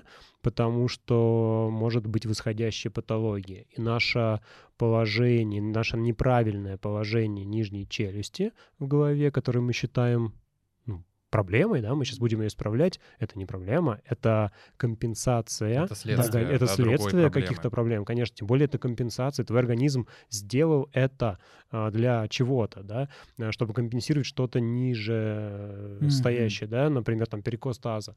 Ам, Потом какого-то вынужденного положения головы, так называемый natural head position. А мы это исправляем. Так мы сейчас э, челюсть на место поставим, там поясница заболит. Вот, потому что это было компенсацией. Затем, то есть мы смотрим обязательно оси тела, то есть стопы, а, длину ног одинаковые, не одинаковые. Ну, разумеется, не стоматолог это смотрит. Я должен это сразу сказать. Да, конечно, это не в рамках стоматологического приема, мы не лезем а, за пределы своей работы. Мы приглашаем а, смежных специалистов. Значит, мы смотрим таз, мы смотрим позвоночник, плечи, положение шеи, положение головы. Вот. Это я называю оси тела. И мы их стремимся выровнять. То есть, например, я остеопата спрашиваю, «А проверь мне, пожалуйста, оси тела, скажи, какие есть нарушения, как ты можешь их исправить, и если не можешь их исправить, то почему. Вот. Так выстроена моя работа с остеопатом. Значит, это, это первый этап. Затем, а, когда мы, например, остеопат увидел перекос таза, а, отправил на рентгеновский снимок, посмотрели в миллиметрах, измерили длину ног, оказалось там одна нога короче другой на 4 миллиметра. Отлично, положили стельку под короткую ногу, все, супер, выровняли. Остеопат там... Ну, то есть подолог плюс, да, еще да, да, прочему? Да, угу. да. А, затем, когда оси тела у нас как-то выровнены, мы переходим к осям черепа. Значит, для меня это обязательно положение нижней челюсти, соответственно, да, положение верхней челюсти, о чем мало кто говорит на самом деле, а, положение орбит, да, то есть зрительный анализатор, а это клиновидная кость, и тоже могут быть ротации торсии, положение височных костей, потому что как у нас может нижняя челюсть быть э, в каком-то оптимальном положении, если у нас височные кости на разном уровне, да? Поэтому все вот эти оси черепа мы тоже стараемся выпрямить, и если это, да, по какой-то причине там, например, невозможно, но мы хотя бы стремимся это увидеть. Да, ты не можешь а, изменить то, что ты даже не видишь. Вот, поэтому мы все это стараемся диагностировать и с этим всем поработать. М да, потому что, например, даже верхняя челюсть, может быть а, да, ее положение может быть, да, изменено в трех плоскостях. Угу. На, на камеру направлено, да, получается, угу. видно. Это в этой плоскости, это называется pitch. Uh-huh. Соответственно, такое положение верхней челюсти называется pitch down. Оно у большинства людей, у меня, у тебя тоже видео, когда ты улыбаешься широко. Потом вот в этом направлении... Больше не буду. Пожалуйста, как хочешь. Вот в этом положении это называется йоу. И вот в этом положении это называется roll. Ага. И любое сочетание вот этих всех вещей. Кстати, эти термины из авиации. Вот, самолеты, вот, когда там летают, у них тоже есть pitch, там, roll, yo. Вот. Да, вы, соответственно, у тебя положение верхней челюсти, если изменено в черепе, да, то есть краниально, то у тебя нижняя челюсть будет под нее подстроена. Неправильно. Какие э, сплинты там, все такое, ну, подожди, давай оси выровняем. Я говорю, те же височные кости, зрительный анализатор, э, сферно-базилярный синхондроз, да, соединение с клиновидной костью, это надо Я так понимаю, что это все остеопат же, правильно? Там вот у них есть да. какие-то Совместно. техники, которые да, да, есть да, скелетные, да. в том числе, помимо того, что да. они с черепом же еще, да, занимаются и могут Конечно. Э, кости черепа. Для многих откровения, что вообще кости черепа движутся, Подвижу, в принципе. Да, да, да, да, А, нам же всегда говорили, да, там на анатомии, нормальной физиологии, все там роднички заросли, как бы все это мы как в шлеме, грубо говоря, ходим в жестком, но по факту... Но по факту же это все движется, и это можно исправить, правильно? И это нужно, точнее, исправлять, если мы говорим про какое-то качественное ортодонтическое конечно, лечение. Конечно. Я шел на эфир, а больше всего боялся, что сейчас будут такие закоренелые стоматологи, которым промыли мозг институтом, да, и они скажут, что ты тут говоришь, что кости черепа подвижны, да ты какой-то там, не знаю, сектант какой-то. А тут мы разговариваем все на одном языке с вами, Конечно, а, есть э, швы в черепе, да. эти швы подвижны, а, есть расслабление швов, и, насколько я знаю, эту технику отлично давал Савинов, соответственно, российский специалист, mm-hmm. да, и многие остеопаты у него это взяли, есть раздел остеопатии, так называемый краниосакральный, то есть это связь между черепом и крестцом, mm-hmm. да, и вот они эти все дела отрабатывают. И, конечно, расслабление швов черепных делают, мне лично делали, да, это все работает. Ну, ты, когда мы с тобой знакомились э, до интервью, э, ты сказал по поводу того, что к тебе в основном приходят на повторную ортодонтию, на вторичную, третичную, да. там, четвертичную, да. там, да, да, и так далее. Абсолютно верно. И скажи, пожалуйста, ты сказал, что это большинство твоих пациентов в нынешней практике, да? Где-то 40-45%, ну, то есть половина. Почти половина, угу, да? Угу. И требуется ли для них какая-то мотивация, или они уже, вот как ты сказал, они к тебе сейчас уже приходят, тебя ищут, и они уже понимают, что у них что-то что-то не так, и, может быть, другие доктора от них отказались, да, в другой клинике, Мгм. и вот они уже идут смотивированы, понимая, что нужно, да, переделать что-то. Что-то пошло не так, да, Мгм. предположим. Я понял, да. Ам, Классно сказал про четвертичную, да, потому что это было, собственно, видимо, все так переплетается. У меня одна единственная пациентка, которая ко мне пришла в четвертый раз, на четвертую ортодонтию, и именно таким образом мы познакомились с Сашей Гудковым. Ага. Хитросплетения. Да, представляете, а, как интересно получилось, да. Значит, девочка пришла на четвертую ортодонтию. Как думаете, какая специальность этой девочки? Ассистент ортодонта. Ага. Да. То есть ее лечили куча ортодонтов, трое ортодонтов, которых она вроде как знала, вроде как выбирала, да, но тем не менее три ортодонтии закончились тем, что Мгм. ей пришлось прийти на четвертую. Было бы О. еще эпичнее, если бы это был сам ортодонт. Это было бы самое. Да, да. Но сами ортодонты, как правило, вылечены и вылечены неправильно. Ко мне очень многие, кстати, ортодонты приходят, но обычно на вторую, но не на четвертую. Да. Я про мотивацию хотел узнать. Да, То есть да, они да. обычно сами мотивированы, или Да. ты Да, все-таки сейчас на все вопросы отвечу. Просто мне хочется, наверное, даже немножко так похвалиться, да, что и вот эту четвертую... Да, я всегда говорю, у тебя может быть, моя ортодонтия может быть для тебя не первый, не второй и даже там не третий, но вот эту девочку мы закончили настолько, я считаю, классно, что она у меня без верхнего ретейнера, без Ого. какой-либо ретенции наверху, и вот уже много лет, чем я очень горжусь, да, искренне. Это классно получился кейс. Я, если честно, поименно помню каждого своего пациента, кто без ретенции у меня, и поэтому вот она одна из них. Ну, это редкая история. Да. Давай мы объясним, может быть, да, для наших Да, попробуй для пациента, ну, да, потому что что не только врачи Мгм. будут Да. смотреть, да? Что Да. это? такое? Для То есть чего по ретрейнер? классике э, во всем мире ортодонтическое лечение заканчивается пожизненной ретенцией. То есть мы пожизненно удерживаем то положение зубов, которое мы достигли в результате ортодонтического лечения. Как правило, на зубы фиксируется несъемный ретейнер, это проволочка. На верхнем зубном ряду на 4 зуба от двойки до, до двойки, на нижнем зубном ряду на 6 зубов от клыка до клыка. И пациент с этими ретейнерами уже пожизненно а, и по ночам еще применяет капы, а, да, съемные уже, соответственно, устройства для удержания ширины зубного ряда. Обычно ретенция и несъемными ретейнерами, и съемными капами. И она действительно пожизненная. Вот. Это я имею в виду вот То есть большинство... это некий, Большинство. некий корсет, да, который Да, удерживает вот да, полученное да, да, положение да, зубов. Да. Хотя, конечно, та ортодонтия, вот ради которой мы сегодня с вами здесь собрались поговорить, да, она, конечно, говорит, что если твои зубы хотят изменить свое положение, Мгм. значит, есть какие-то функциональные причины на это, ты их не отработал, и э, вот это рецидив, он не случайен, это адаптация к чему-то, например, там, к дистальному положению челюсти или к отсутствию языка там, где он должен быть, да, к неправильному глотанию. И, соответственно, если мы функционально все эти вещи отрабатываем, я вам как стоматологу, стоматологам их проговорю, то есть это носовое дыхание, Мгм. это сомкнутые губы, это а, правильное положение языка в покое, так называемый tongue posture, да, постура языка, а, правильное глотание, правильная осанка, то есть хотя бы положение челюсти. И все это мы, скажем так, захлопываем окклюзией, Мгм. я не вижу никаких поводов для рецидива. Круто. Слушай, знаешь, какой у меня еще вопрос есть? Да, про мотивацию давай Да. от- от- ответим, да? Давай, Ну, давай. коротко, да. Давай коротко. слов.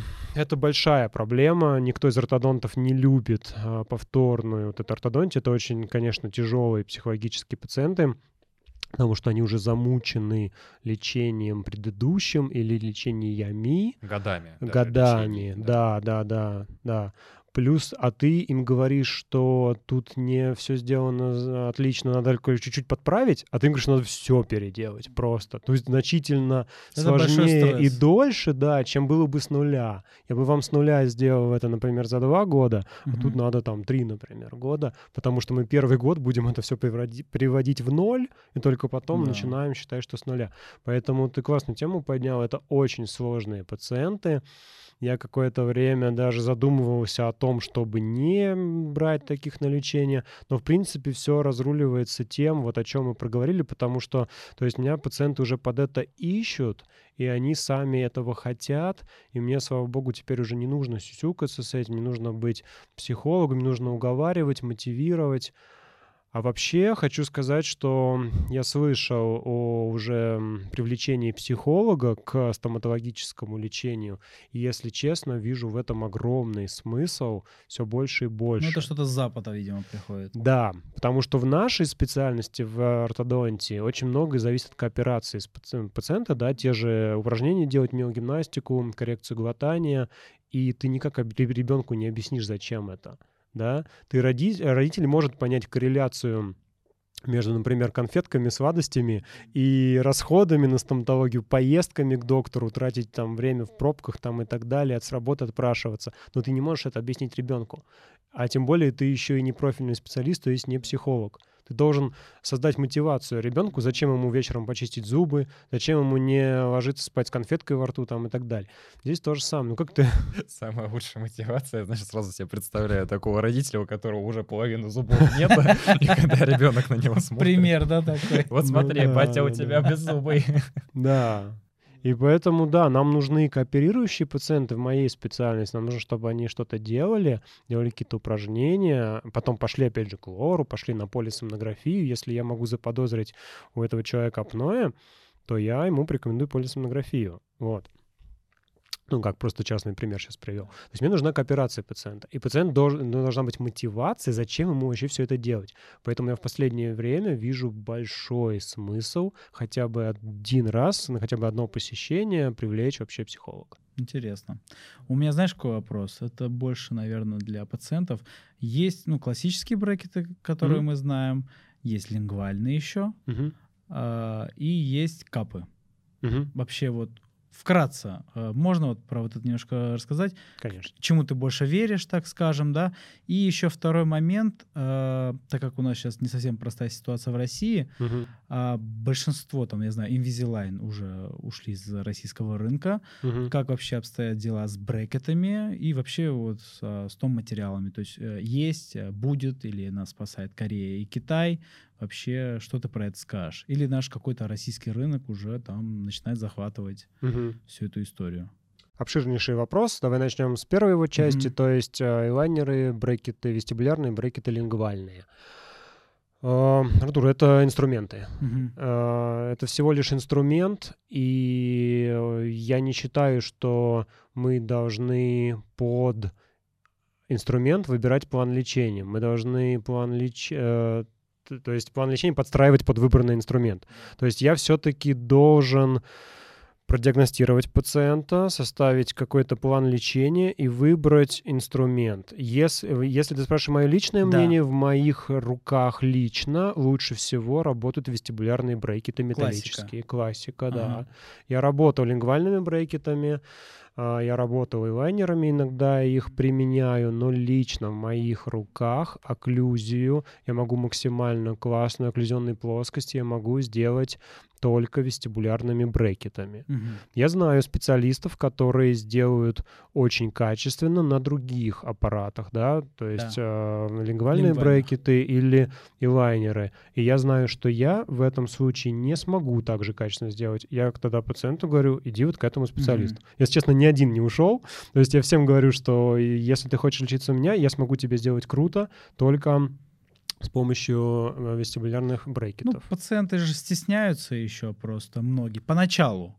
Потом Слава богу, сейчас стало уже... гораздо лучше. Да, сейчас лучше Гораздо стало. лучше. Но вот э, раньше очень стеснялись, и поэтому вот все угу. там лингвальные или капы, вот что такое. Для меня это слишком слабые инструменты, в моих руках они не так хорошо работают. То есть давай э, я тебе как стоматологу скажу качество, например, э, той же окклюзии, да, я хочу получать, я хочу сдавать тебе, например, как ортопеду окклюзию этого пациента, как зубной техник сдавал бы ага, э, WhatsApp, к примеру. Да. То есть я отвечаю за каждый бугор, угу. как он смыкается да. с каждым антагонистом. Я тебе не просто ровные зубы сдам, где все висит в воздухе.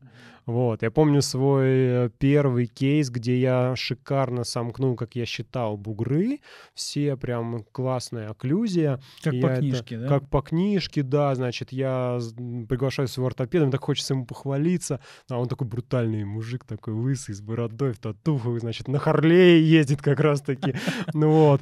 Я говорю, смотрите, вот как, как я классно все довел, смотрите, как смыкаются все бугры бугры. Такой, вестибулярная. Я такой, что? Я не понял. Я говорю, смотрите, вот здесь вот клыки прям по первому классу, шестерочка, так, так. Я говорю, все бугры смыкаются. Он, Вестибулярные. Вот, то есть я тогда только понял, что небные-то тоже должны смыкаться. Да. Вот, и сейчас, ну, уже давным-давно, уже много лет, это как азбука для меня, как аксиома, как критерий качества необходимый, что все бугры, существующие всех зубов, должны смыкаться в конце моего ортодонтического лечения, так еще и в правильной позиции нижней челюсти. И вот я лично своими руками, своим интеллектом таких результатов добиваюсь на внешних металлических брекетах. А, и, вторая часть про рынок. прям, про а, рынок. вообще коротко про рынок, вообще Если прям совсем ситуация? коротко, да, в принципе, все есть, работать можно в плане того, что действительно при- приходят интересные, я считаю, новые производители, которых раньше на нашем рынке не было, корейские в частности, как ты озвучил. А, Я считаю, что все можно работать. Те же лайнеры сейчас, мне кажется, уже все, кому не лень, делают кучу лабораторий. Э, Не знаю, мы же вроде в открытую говорим. Да, да, да, Тот да. же Конечно, Пикассо конечно, делает. да, да. э, И многие, ты смотри, сейчас у многих в клинике есть этот сканер, 3D-принтер, принтер, да. конечно. То есть сейчас много кто есть услуга виртуальный сетап. То есть ты отсканировал просто зубные Отправил, ряды, отправил, тебе сделали виртуальный, да, да. подготовили стиль модельки, ты, Ты их у себя принтанул, на и вакуум капал. формере капы сделал, все, проблем нет. То есть, я не знаю, можно спокойно работать вообще без вопросов. Я сам лечился, у меня было два этапа ортодонтического лечения на капах, да, на элайнерах. И у меня, если честно, вот как у хирурга, ну, я далек, да, от- хоть я и стоматолог от ортодонтии, у меня сложилось впечатление, что помимо того, что элайнеры — это очень распиаренный, да, безусловно, продукт для наших пациентов, а, но и помимо всего прочего, ортодонты, которые, может быть, только да, начинают свой путь врачебный, а, которые, ну, простите, да, за прямоту, может быть, не совсем понимают, что они делают в конечном счете, они пользуются этим инструментом слишком много. То есть э, элайнеры, они везде, да, в любую клинику зайди, э, не хотите брекеты, да, пожалуйста, мы вам элайнеры поставим, вообще не видно, все классно будет, без болей даже, да, э, хотя я носил эти капы, я понимаю, что зубы Мгм. болят Да все всё равно, равно потому что они перемещаются, они Конечно. болят. И скажи, пожалуйста, как по твоему мнению, вот начинающий врач, э, да, ортодонт, должен вообще связываться с капами, если он еще вот до конца вообще не понимает, вот, да, как- ну, он начинающий, то есть у него мало опыта, да, и просто говорю, такое ощущение, что там, знаешь, дали задачу, вот мне нужно, вот как ты говоришь, просто красивые ровные зубы. Там же на стороне, на аутсорсе сидит же просто техник, который слышит доктора, он же не видит даже пациента, он вообще про него ничего не знает, он рассматривает наши просто зубы как какие-то кубики, да, которые надо ну, Болванки, поставить. Я называю болванки, да. Да, и все, и вот он его ставит в программе, потом пациенту показывает доктор, вот смотрите, как у нас Мультик. тут будет классно Мгм. мультик, да, вот это гиф Да. анимация, как Да. у нас зубы расправятся, все хлопают в ладоши, как здорово. И вот складывается ощущение, что это, знаешь, вот просто какой-то ну, инструмент для зарабатывания денег в каком-то смысле слова, но э, доктора не до конца понимают, что они делают. Вы, когда с Артуром э, вопросы задаете, я просто каждый раз ловлюсь на мысль, что я сегодня вечером зашел куда надо. Супер, все сказал. Мне кажется, ты задавая вопрос уже сам на все ответил. Частично уже ответил. Да, потому это для что пациентов в потрясающе большей степени, сказал. потому что Давай нас мы, да, проговорим смотреть, это да. для пациентов, потому что мы, как стоматологи, друг друга поняли с полуслова. Да. Давай проговорим для пациентов. А, Ты абсолютно правильно озвучил. Я тоже считаю, что ортодонты действительно вообще не понимают, что они делают на этих лайнерах, потому что компьютер вроде как расставил зубки красиво, ровненько, вот, э, что зубы туда сами по себе не попадут 100%. А начинающий ортодонт не понимает, что ему нужно использовать, например, мини-винты, да, там стабильную опору какую-то, чтобы зубы туда попали. Это они на компьютере туда попадут, а в ортоне туда не попадут. Вот. И действительно, я считаю, что какое-то первое время нужно самому перемещать зубы, то есть используя, например, те же брекеты, чтобы ты что-то активируешь и видишь результат этой активации. Вообще Да. технически это возможно сделать, даже при помощи брекетов. Там-то я понимаю, что силу можно приложить больше, чем на капе, наверное, или нет, или я не прав. Силу можно регулировать как хочешь, как большую, так и в меньшую сторону. Нет, на капах я имею в виду меньше. На капах, сила наверное, вот там как бы одна какая-то сила, наверное. Нет? На капах, смотря какой шаг, А, там, ш- там, же шаг есть, шага, да. сколько Ты миллиметров. в да. программе изначально Но, выставляешь. в общем, к тому, что ты правильно говоришь, да, сейчас действительно, я, я тебе скажу больше, я вообще не уверен, что эти зубы, виртуальный сетап делает человек, связанный со стоматологией вообще. Я, Далеко не факт. Да, я ужасаюсь, я когда вижу их виртуальные сетапы, у меня сейчас э, в WhatsApp уже три неотвеченных от э, лаборатории, которая мне делает сейчас виртуальный сетап. Они мне присылали такую глупость. Они, значит, сначала попросили от меня, я говорю, значит, тут нужно просто четыре зуба подвинуть. Я прекрасно знаю как. Они мне говорят, давай, значит, э, КТ. Вот. Мгм. Я говорю, вы уверены, что здесь нужно КТ, потому что я вам четко с точностью до градуса э, протрузии и так Мгм. далее э, расскажу- поставлю задачу. Нет, давай КТ. Окей, не вопрос, вот вам КТ. Значит, давай нам фотопротокол полнейший. Я говорю, ребят, еще раз. Я говорю, здесь просто четыре зуба, чуть-чуть, чуть-чуть, чуть-чуть на один градус там буквально под- подвинуть. Нет, я говорю, ладно, не вопрос. Значит, я им даю полный фотопротокол шикарный во все и лицо, и зубы во всех положениях челюсти и так далее, значит, с сомкнутыми губами, разомкнутыми. Ну, то есть качественный Ну, общем, фотопротокол, да. нужно. Значит, потом там э, такой мне опросник дали, такой лист. Окей, я его заполню в самолете, весь полет заполнял этот опросник. Я ожидал, что мне сейчас виртуальный setup выдадут просто что-то, просто что-то космическое, что меня как доктор, как ортодонта научит вообще работать. Вот здесь Они- должна быть ставка. вот эта. Это шедевр! Да, да. И они мне такую глупость в итоге прислали. И я, понимаешь, я не знаю, как на это реагировать просто. Мне вот просто хочется спросить, это вообще связано со стоматологией? Человек делал этот виртуальный setup? Скорее То есть, как ты, нет. пр- вот именно, как ты сказал, что какие-то просто кубики для них, просто какие-то болванки, которые над десной, они, эти люди не понимают, что есть корни вообще. Да, Я не знаю, зачем они да, КТ просили. функция. Да, я вообще не знаю, зачем они просили КТ, потому что они такую сделали глупость, что я говорю, я сомневаюсь, что это люди вообще что-то о зубах знают. Вот, когда я расписал в этом опроснике про каждый зуб, вплоть до градуса, что с ним надо сделать, они в итоге даже не смогли на виртуальном сетапе мне расставить Отправить. зубы, да, я просто в шоке, как, а как вот, понимаете, ведь вот ты правильно сказал, молодые специалисты, им же приходит этот мультик, и от них все, что нужно, это нажать кнопочку approve, да, там одобрено, все. Это получается, они опрувят вообще полную чушь.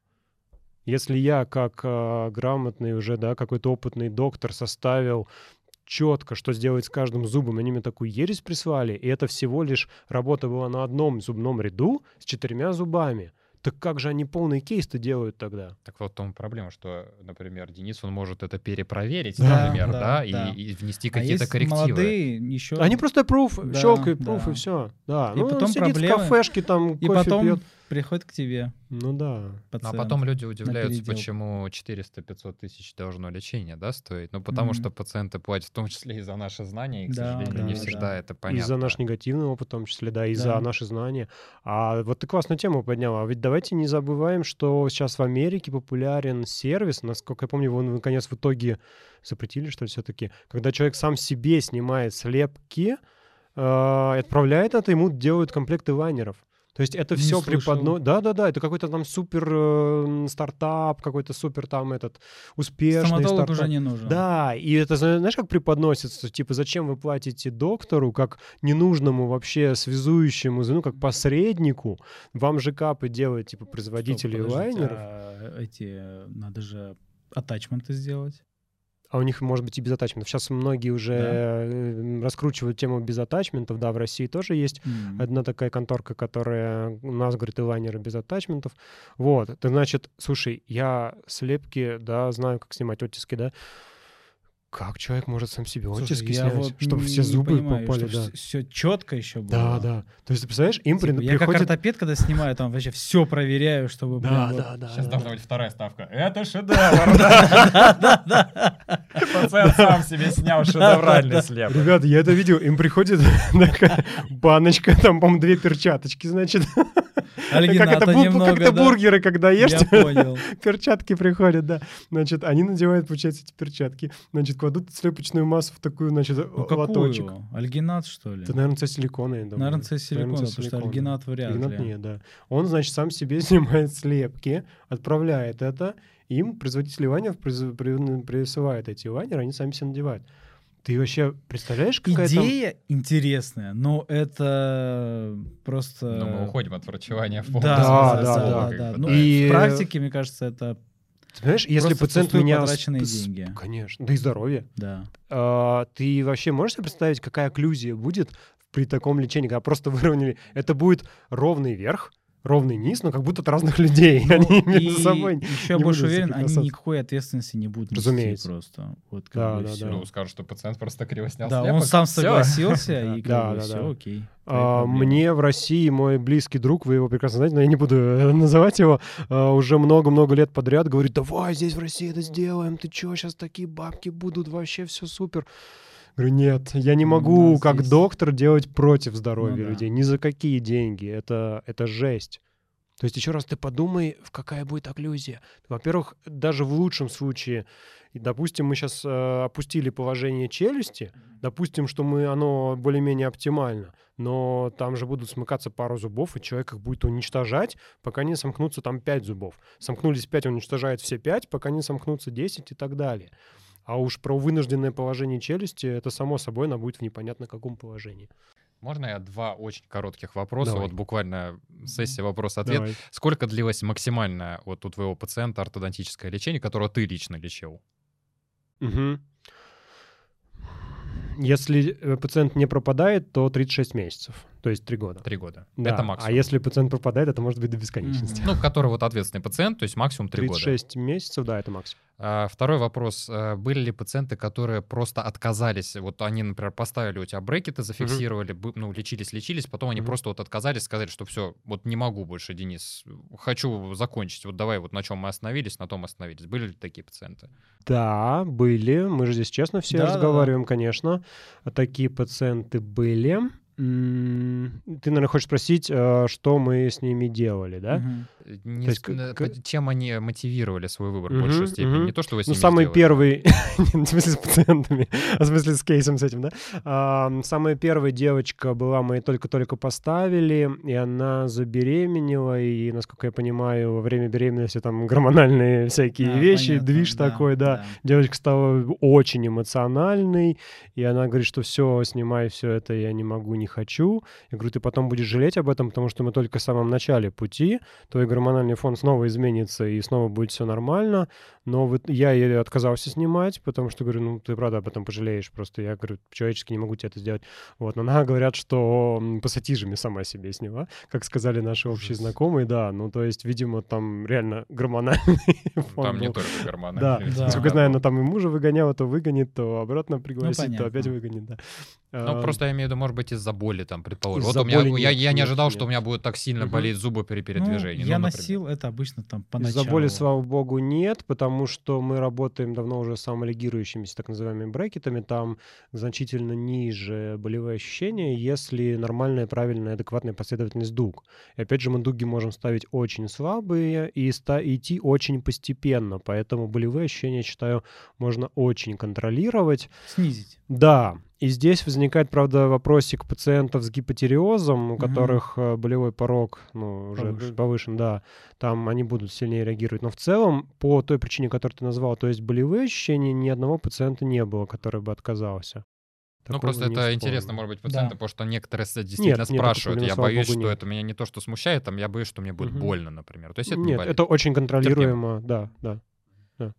Хорошо. Подойдем? Да, спасибо к- тебе за офигенные ответы. Да. Я ещё Очень, хочу. очень, очень развернутые. Но у нас э, время, собственно, показать э, кейсы, которые мы тебя просили Давай, подготовить. давай. Я думаю, что это тоже будет интересно, Давай. очень наглядно. С да? удовольствием. Вообще, что это за методика? Расскажи, пожалуйста, немножко об этом, да? Мгм. Это не стандартное лечение брекетами, да? Это другой некий подход. Мгм. Да. Я для вас, как для стоматологов и для нашей аудитории, то есть пациентов, а, выбрал те кейсы, которые, на мой взгляд, да, действительно интересны, потому что здесь речь не только о зубных рядах, а об эстетике лица. Этот кейс а, я могу, э, может быть, максимально подробно рассказывать, потому что это кейс моего брата двоюродного, да, и, естественно, все я прекрасно знаю, что мы здесь делали. Как видите, здесь значительно изменили ему положение нижней челюсти. Да, ну, как, э, может быть, чтобы пациентам было понятно, она, мы ее поставили в более переднее положение. А у тебя, может быть, есть боковая фотография? Да, да, да, с видно? удовольствием. Вот, вот Да, здесь, вот да, здесь видно, да. Да, да. Наверное, это самое показательное будет для как раз пациентов. А, На самом деле даже как будто ринопластику сделали, то есть настолько меняется профиль Да, лица, что даже нос Вообще человек да? меняется. Да, да. Да. да. Давайте мы случай Олега более подробно, а остальные Мгм. мы Давай. а, просто пролистаем, да, Да. так, поэтому на нем я с удовольствием расскажу, что мы делали. понимали, что это такое. Да. Да. Смотрите, здесь, скажем так, эффект, можно сказать, ортогнатической хирургии, да, то есть у него вся нижняя треть лица значительно изменилась. У него прибавилась высота нижней трети лица, да, Высота всё- это вот про вот эту, да? мы да, все, говорим? что от носа, под носом и до подбородка включительно, да, прибавилась высота. И подбородок, да, вышел вперед, нижняя губа вышла вперед.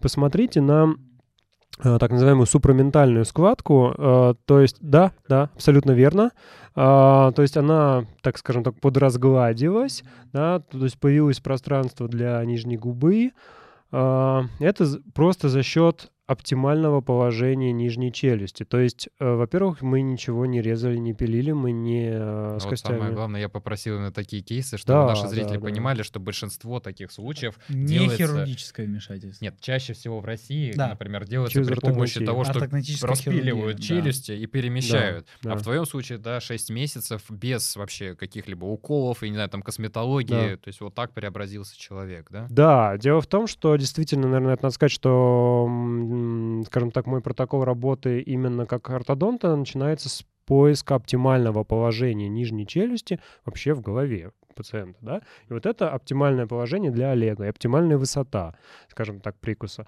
Поэтому здесь еще пока не было никаких аппаратов, ни брекет-систем, ничего. Мы просто нашли оптимальное положение нижней челюсти для него и э, высоту. Более того, я ему порекомендовал э, заниматься осанкой. Я ему дал как э, какие-то упражнения, которые я могу дать ему сам. И обратил внимание на те группы мышц, которые я считал нужно заниматься. И в том числе это уже была его инициатива. Он стал заниматься с очень грамотным тренером. Э, они, кстати, через плавание и ОФП это решали. То есть не даже через железо, не через фитнес там, да, а ОФП и плавание. И он очень много работал над осанкой. Посмотрите, да, положение Да, шеи да, тоже да. значительно изменилось.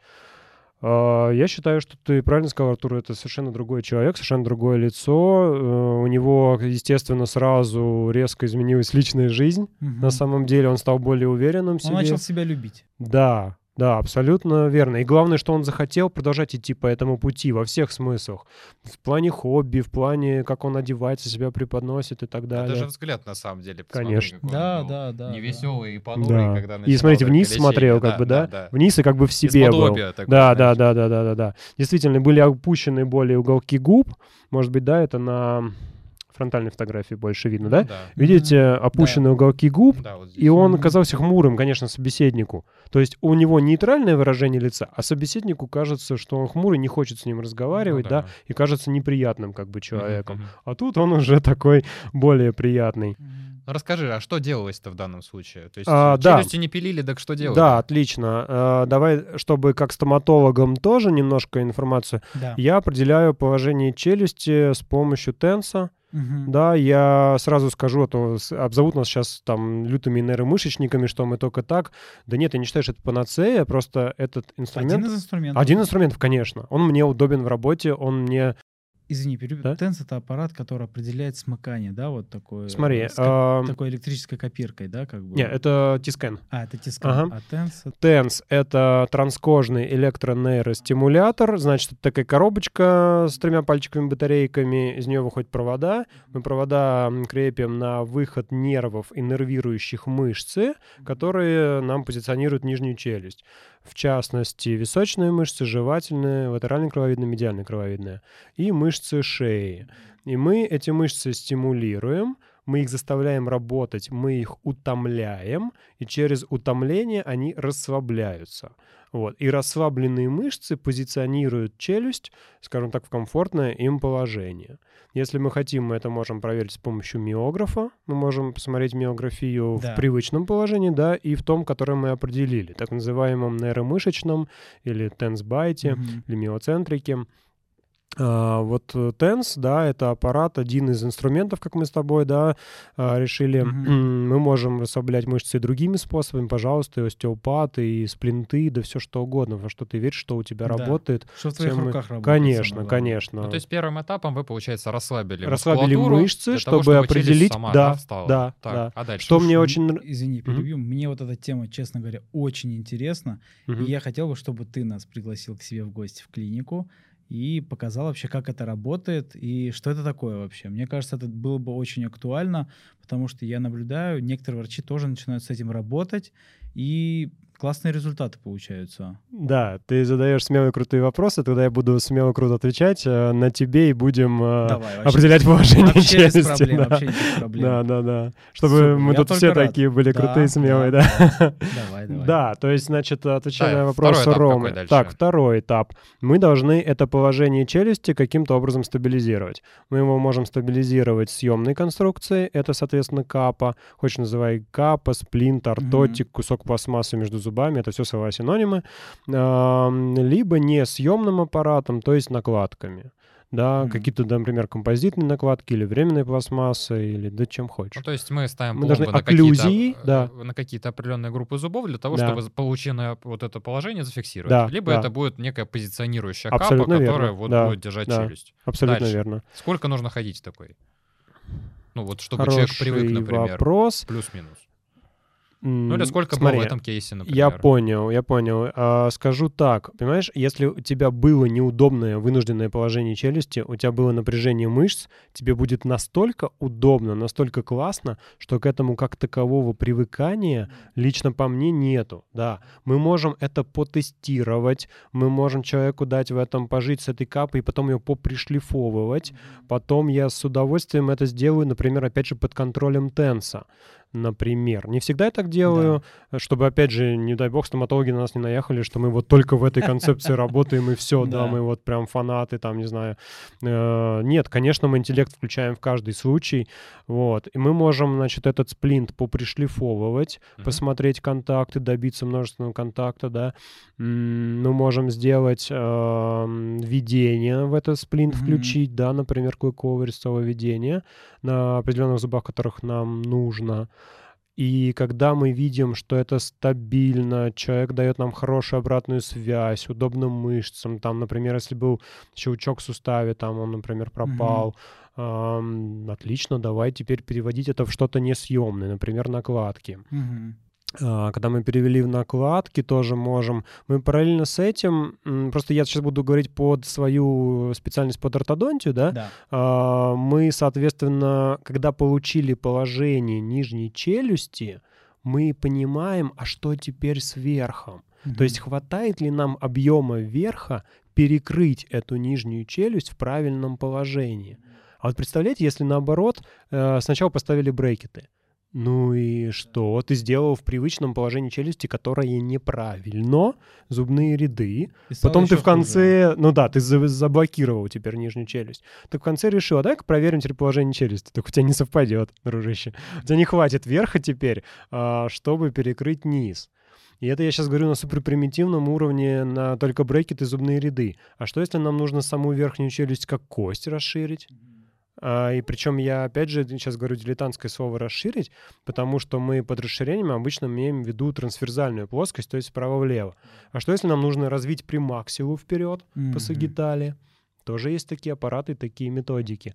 Поэтому, когда мы получили оптимальное положение нижней челюсти, мы под нее смотрим, что нужно сделать с верхней челюстью. Поэтому твой вопрос, сколько с этим нужно ходить, а пусть стоят накладки, а мы пока будем работать с верхней Мгм. челюстью. Например, поставим аппарат для развития верхней челюсти, а все это время нам накладки держат правильное, ну, Положение. слово правильно, оптимальное положение нижней Да. челюсти. Да, да. А что, ну вот что дальше? То есть, получается, у него были Дальше- накладки, капа, Мгм, да, какая-то? Ш- Он с накладками сейчас, и мы В ему прикусе есть, извиняюсь? То есть э, положение зубов, фотография.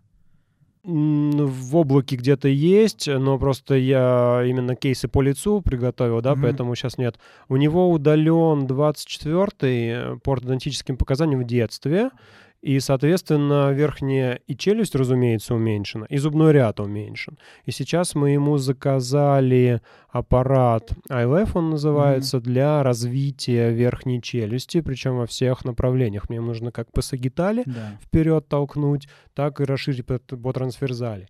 И уже на аппарате iLF я планирую получить место для импланта, да, для имплантации mm-hmm. 24-го, то есть у нас потом еще и брекеты будут, но я к тому, что аппараты для развития челюсти есть настолько хорошо работающие, да. мощные, что мы уже даже на этапе этого аппарата, а не брекет-системы, можем получить такие, такое пространство даже как для импланта. Вот у меня, знаешь, вот вопрос угу. возник, вот ты сказал, удалили 24 зуб еще в детстве ортодонты. Многие пациенты, когда говоришь им, ну, какие-то ортодонты говорят, там, надо удалять. Угу. То ли восьмерки, то ли четверки, то ли как, там, в зависимости от ситуации. На данный момент сейчас вообще это актуально удалять зубы или все же что-то придумали, я не знаю? Внутри зубного ряда однозначно не, вот Для не пациентов надо. просто угу. вот этот вопрос, вот э, надо или не надо удалять зубы? Четверки, пятерки, то есть то, что внутри зубного ряда, однозначно нет. Восьмерки, ну, если мы для пациентов отвечаем, ну давай ответим да, э, давай ответим да. Но суть в чем? Суть есть ретракция зубного ряда назад или нет. И вот сейчас стараются уже отойти от ретракционной ортодонтии, потому что, например, я тебе сейчас могу сказать, давай мы теперь четверки не удаляем, мы удаляем восьмерки, но ставим винты и с опорой на винты делаем ретракцию верхнего зубного ряда. Да нет, это тоже прошлый век, потому что ретракция верхнего зубного ряда уплощает лицо. Угу. Смотрите на его профиль, ему наоборот хочется носогубный Чуть угол. Конечно, да, да, конечно. Выдвинуть, да. И какая здесь может быть ретракция? Ему наоборот нужно вперед, вперед что мы и будем делать э, аппаратами. Угу. Поэтому удалить восьмерки, чтобы создать, там, не знаю, чтобы двинуть зубы назад, скорее нет. Я сейчас крайне редко применяю так называемую дистализацию, mm-hmm. там, ретракцию, да, то есть движение зубов верхних назад я крайне редко сейчас Скажем применяю. так, это в определенных э, ситуациях да. э, необходимо. Да. Не да. всегда уже. Далеко не всегда, mm-hmm. далеко не всегда, да. А уж внутри зубного ряда, то есть четверки, пятерки, там а премоляры точно нет. Ну, четверки или пятерки там как-то криво стоят или там. А, Создавай внутри. место в челюсти то есть и все ставь. равно ты создаешь, чтобы да. их выдвинуть, не да, удаляешь. Да. Просто я за то, что решать проблемы на том уровне, на котором они возникли. Если это сужение челюсти как кости, развивай челюсть. А, если ты в неразвитой, в суженной челюсти расширяешь зубной ряд, ты выведешь просто зубы за пределы кости, все, что ты получишь. Угу. У нас есть только три способа получения места в зубном ряду. Это удаление, сепарация, дистализация. Да. Да, ты либо что-нибудь удалил там, ну, да. я вам не буду это проговаривать, вы так прекрасно поняли. Вот, но это в зубном ряду, а саму челюсть тоже никто не отменял, ты можешь расширять саму челюсть, mm-hmm. развивать. Ну и важно то, что даже когда уже завершен скелетный рост, да, мы все равно при помощи можем, аппаратов, да. не только у детей мы это можем Абсолютно сделать. верно. Абсолютно верно. Да. Я больше всего боялся, что вы будете со мной насчет этого спорить. Да, но нет, вы э, со мной абсолютно на одном языке разговариваете. Да, я считаю, что у взрослых можно, и это категорически связано в том числе с правильным глотанием. Просто сейчас, наверное, не будем слишком подробно да, об этом да, говорить, да. да. А так я с удовольствием об этом могу рассказать. Ну отдельно. и самое главное, если в чем-то сомневается врач, просто не навреди, а отправь конечно. лучше какому-нибудь К тому, другому кто врачу, понимает, кому, конечно. Да, кто понимает, кому ты можешь доверить. Абсолютно верно. У меня есть такие случаи, я отправляю к тем, кто в этом Но бывают же случаи, когда ты вот, знаешь, думаешь и что-то сам не можешь придумать. Однозначно. А, и Однозначно. Либо коллеги отправляешь, либо какие-то там снимки отправляешь и Однозначно советуюсь, конечно. И что бы он сделал в этой ситуации. Потому что одна голова хорошо, а две лучше. Э, конечно, категорически согласен. А есть у тебя еще другие примеры? Да. Можешь Быстренько показать, так. С удовольствием. Давай, это был мальчик, давай покажем давай теперь девочку. Да. да. А, очень тоже классный кейс. Кстати, фотографии между, э, между этими фотографиями, ребят, разница в 6 лет. Ого. Вопрос не в том, что я ее лечил 6 лет, а просто фотку сделал после, через 6 лет. Ну, казалось бы, значит, за 6 лет человек должен был постареть. Uh, она, опять же, родила она ребенка. помолодела. Да, да, да, да, да. Я кому не показываю, да, и спрашиваю мнение, там, девочек, например, обычных, не ортодонтов, все говорят, что ее лицо стало красивее, лучше, mm-hmm. да, профиль стал лучше. Вот вам тоже вопрос оптимального положения нижней челюсти. То есть это не вопрос... Кстати, это был мой первый кейс, который я пролечил через положение челюсти, да, когда я не только зубами занимался. То есть Поэтому- через твою методику, да? Вот, Да, ты- да, да, да, да. А, да, то есть сейчас акцент моей практики, конечно, на красивое лицо. И вот Нина, эта пациентка была первой моей, которую я пролечил через именно эту концепцию, да. То есть видите, насколько положение нижней челюсти формирует вообще эстетику лица. Да, да, Говорю, даже сильно. 6 лет, роды, да, там, ну, супер. Супер. Да. Еще? И У последний какой-нибудь есть? давай кейс Покажи, покажем. Наглядный. Ну, тоже парень. Ой, ну тут вообще прямо... Ну да, здесь, ну, мне кажется, ортогнатия, это очень, да, вот очень сильно заметно. Да, да, здесь, конечно, большинство, наверное, моих коллег предложили бы ортогнатическую операцию, Мгм. и для кого-то, может быть, это был бы правильный выбор, но в данном случае мы, опять же, нашли оптимальное положение челюсти, и в нем сделали зубные ряды. Ну вот, говоря о зубах, да, вот так Ага. стало. Вот. Ну, вот это, кстати, один из э, вариантов не максимально полноценного э, лечения по срокам. Там достаточно быстрое было. Поэтому даже зубные ряды не идеально красивые. Слушай, ну ты сейчас смотри, как вообще другой человек. Слушай, ну оно выглядит натурально, по крайней мере, потому что Да, да, когда да. прямо идеально, опять же, вот эти вот за- забор такой получается. Ну да, да, оно- да, да, да. Здесь была очень быстрая, если честно, и простая работа с точки зрения перемещения зубов, да, а вот с точки зрения как раз интеллекта доктора, я считаю, это классный показательный кейс, потому Мгм. что а, мы нашли классное положение. И, как я всегда говорю, почему я люблю эту концепцию, это положение не я придумал, и не профессор какой-нибудь, и не пациент даже мне сказал, вот сюда мне поставь. Это твои мышцы выдали. Вот это положение челюсти. Хотят Как твои мышцы. комфортно. Да, да, у тебя боженька таким придумал. Да, я тебя просто к этому привожу, да. Мгм. Круто Да. очень. Ну, выше природы не прыгнешь. Конечно. Я к этому Да, и природа говорю, что мы я- подражаем природе, конечно. Да, подражаем, да. Да. Техники так тоже очень Да. говорят, когда керамику делают. Есть такое. Да. Плохую, в смысле? Нет, хорошую, хорошую. Да, я считаю, что вся наша погоня за эстетикой — это подражание природе, конечно. Спасибо тебе большое за кейсы. Я думаю, что в Инстаграме, если что, наши пациенты смогут Да, и коллеги да, ознакомиться с пожалуйста, большим да. количеством да, ра- твоих работ, Да. если им будет интересно. А, я бы напоследок хотел вот небольшой такой вопрос э, по поводу обучения. Да, кого вот ты посоветовал бы действительно ортодонтам, ну там начинающим или даже с опытом работы, а, вот, как, может быть, несколько фамилий российских хорошо, с или зарубежных И коллег. удовольствием. если, может быть, ты какие-то преподаешь курсы обучения тоже. Мгм, мгм. Ну, проще начать с последнего. Мгм. Ко мне, пожалуйста, всегда открыт, да. Заходите, все, что могу, все, что знаю, расскажу. Если я в этой теме не силен, то, конечно, я не буду Мгм. приглашать к себе, я скажу, вот к какому специалисту пойти. Да.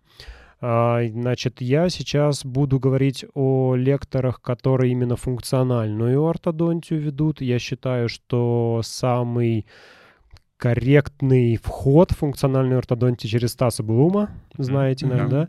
Вот, Да, да, Стас, да. я думаю, это идеальный вход в функциональный, в мир функциональной Функцию, да, стоматологии. Да, да, да. сильная. Он шикарно, понимаешь, он еще новичка туда отлично заводит. И мой вход был через Стаса, Мгм. потому он как-то вот очень грамотно, мягенько, а, и используя все концепции, он тебя не ведет по какому-то одному, одному пути. Он прекрасно ориентируется. Стас, привет. Да. Спасибо тебе еще раз. Вот. а, Он прекрасно ориентируется во всех концепциях, знает плюсы, минусы. Мгм. И, как он всегда говорит, что все они, в общем-то, об одном и том же на самом деле. Он отлично владеет историей всех этих, всех этих концепций. И я считаю, что это самый мягкий и самый правильный вход в функциональную стоматологию. А потом уже у тебя идет склонность к какой-то какая-то концепция становится ближе. Вот, например, э, концепция Славичика. Да. Мне очень нравится Пулат Качкаров. Мгм. Вот, очень рекомендую к Пулату, он отлично дает эту тему. Если тебе близко, например, нейромышечная стоматология, это, это однозначно Константин Ронкин. Мгм. Очень рекомендую. И очень рекомендую в тему вот тренеров. Э, Знаете, на- ну, это ортодонтические аппараты. Э, У них просто что хорошо. э, В общем, австралийская концепция, фирма Myofunctional Resources. Вот. А в России они представлены в виде тренеров для детей. Мгм. И у них, на мой взгляд, очень недорогая информация и очень-очень качественная, очень близка к нейромышечной стоматологии. Поэтому, если нас какие-то начинающие ортодонты смотрят, к ним заходите. Есть у них э, такой лектор Герман Рамирес, э, шикарный профессор из Колумбии. Если честно, просто вот отличный мужик, своими словами говоря. Тоже великолепные вещи дает. А, Потом, если уж совсем такая краниальная ортодонтия, о которой мы сейчас с вами немножко так поверхностно поговорили, про Да. оси черепа, это Мария Васильева, а, тоже великолепный Мгм. лектор. Ее, она, может быть, не столь публична, как а, вышеназванные Мгм. там ребята, но великолепный источник информации, тоже ей очень благодарен. Вот, ну, наверное, вот такие м, лекторы. Ну, это, я думаю, в любом случае будет за, ну, начинающим особенно ортодонтам будет полезно. Да, мне кажется, вот эти лектор и ортопедам уже сейчас Вот будут только только хотел сказать, ты Потому прям с языка вот снял. Ты говоришь, и вот мне самому становится интересно, вот, э, и я все, чем больше работаю, сам интересуюсь. Вообще эта тема очень такая, ну, глубокая, непростая, Мгм. но нужна для, так сказать... э, Артур, чтобы- с языка снял, Да. поэтому давай назову лектора ортопеда, который будет нужен Арто- Да. Рома Новиченко. Мгм. Да, я знаю его. Рома Новиченко многим ортодонтам... Анапа. Да, Да, Анапа да, рулит. да, да. Вот. А, Рома даст э, многим ортодонтам больше, чем ортодонтические лекторы. Но они два брата, Рома, Серега, они оба отлично друг друга дополнят. У них есть собственное обучение, то есть не на компанию какую-то, а собственное. Да, свое. У, соответственно, да, у Мгм. Сереги ортодонтического рода да, направленности, у Ромы, соответственно, больше ортопедической, но и то, и, и- ну, они оба дают функционал, много функций, поэтому ребят из Анапы тоже очень советую, да. Круто. да. Ну Что? К ним можно на мотоцикле приехать, кстати, как раз таки. С Москвы. Да, с Москвы, из Сочи. Я бы прилетел в Сочи, лучше взял мотик да, и в Анапу на моте приехал, да. В общем, а, спасибо тебе за сегодняшний подкаст. Мне показалось, что было все очень прям как-то легко. Мы нашли какой-то общий вайб. Да, И прям а, очень интересно э, с тобой пообщаться. Вообще, честно говоря, я бы вот дольше общался бы, если бы просто не какой-то тайминг. Абсолютно. Вот и все. Приглашайте еще, другие темы Ну, в поговорим. любом случае, ты нас пригласил в клинику. Да.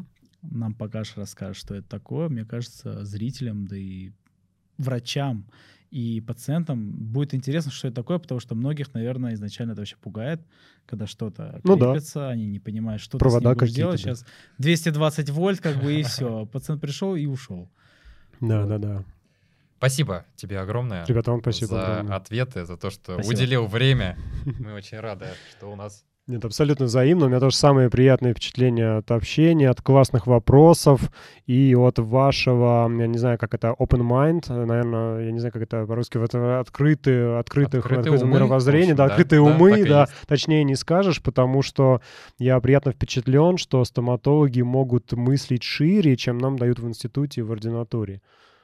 Это для меня просто вау. Очень приятно было. Все, зрители, всем спасибо. А, Обязательно оставляйте какие-то комментарии, лайки, поддерживайте нас. Будем делать больше интересного контента. Ссылку на Дениса оставим Обязательно. в описании. Да, да, Пока. да, да. Зрители, э, от себя скажу, какие-то вопросы интересны, вы в комментарии Да. напишите вопросы. И если мы э, посчитаем, что там это достойно отдельной темы, Да, да, да. ребята меня, надеюсь, я уже напрашиваюсь, пригласят еще, и мы эти темы раскроем. Поэтому активно пишите в комментах свои вопросы. Все, всем Спасибо. спасибо. До свидания. Пока.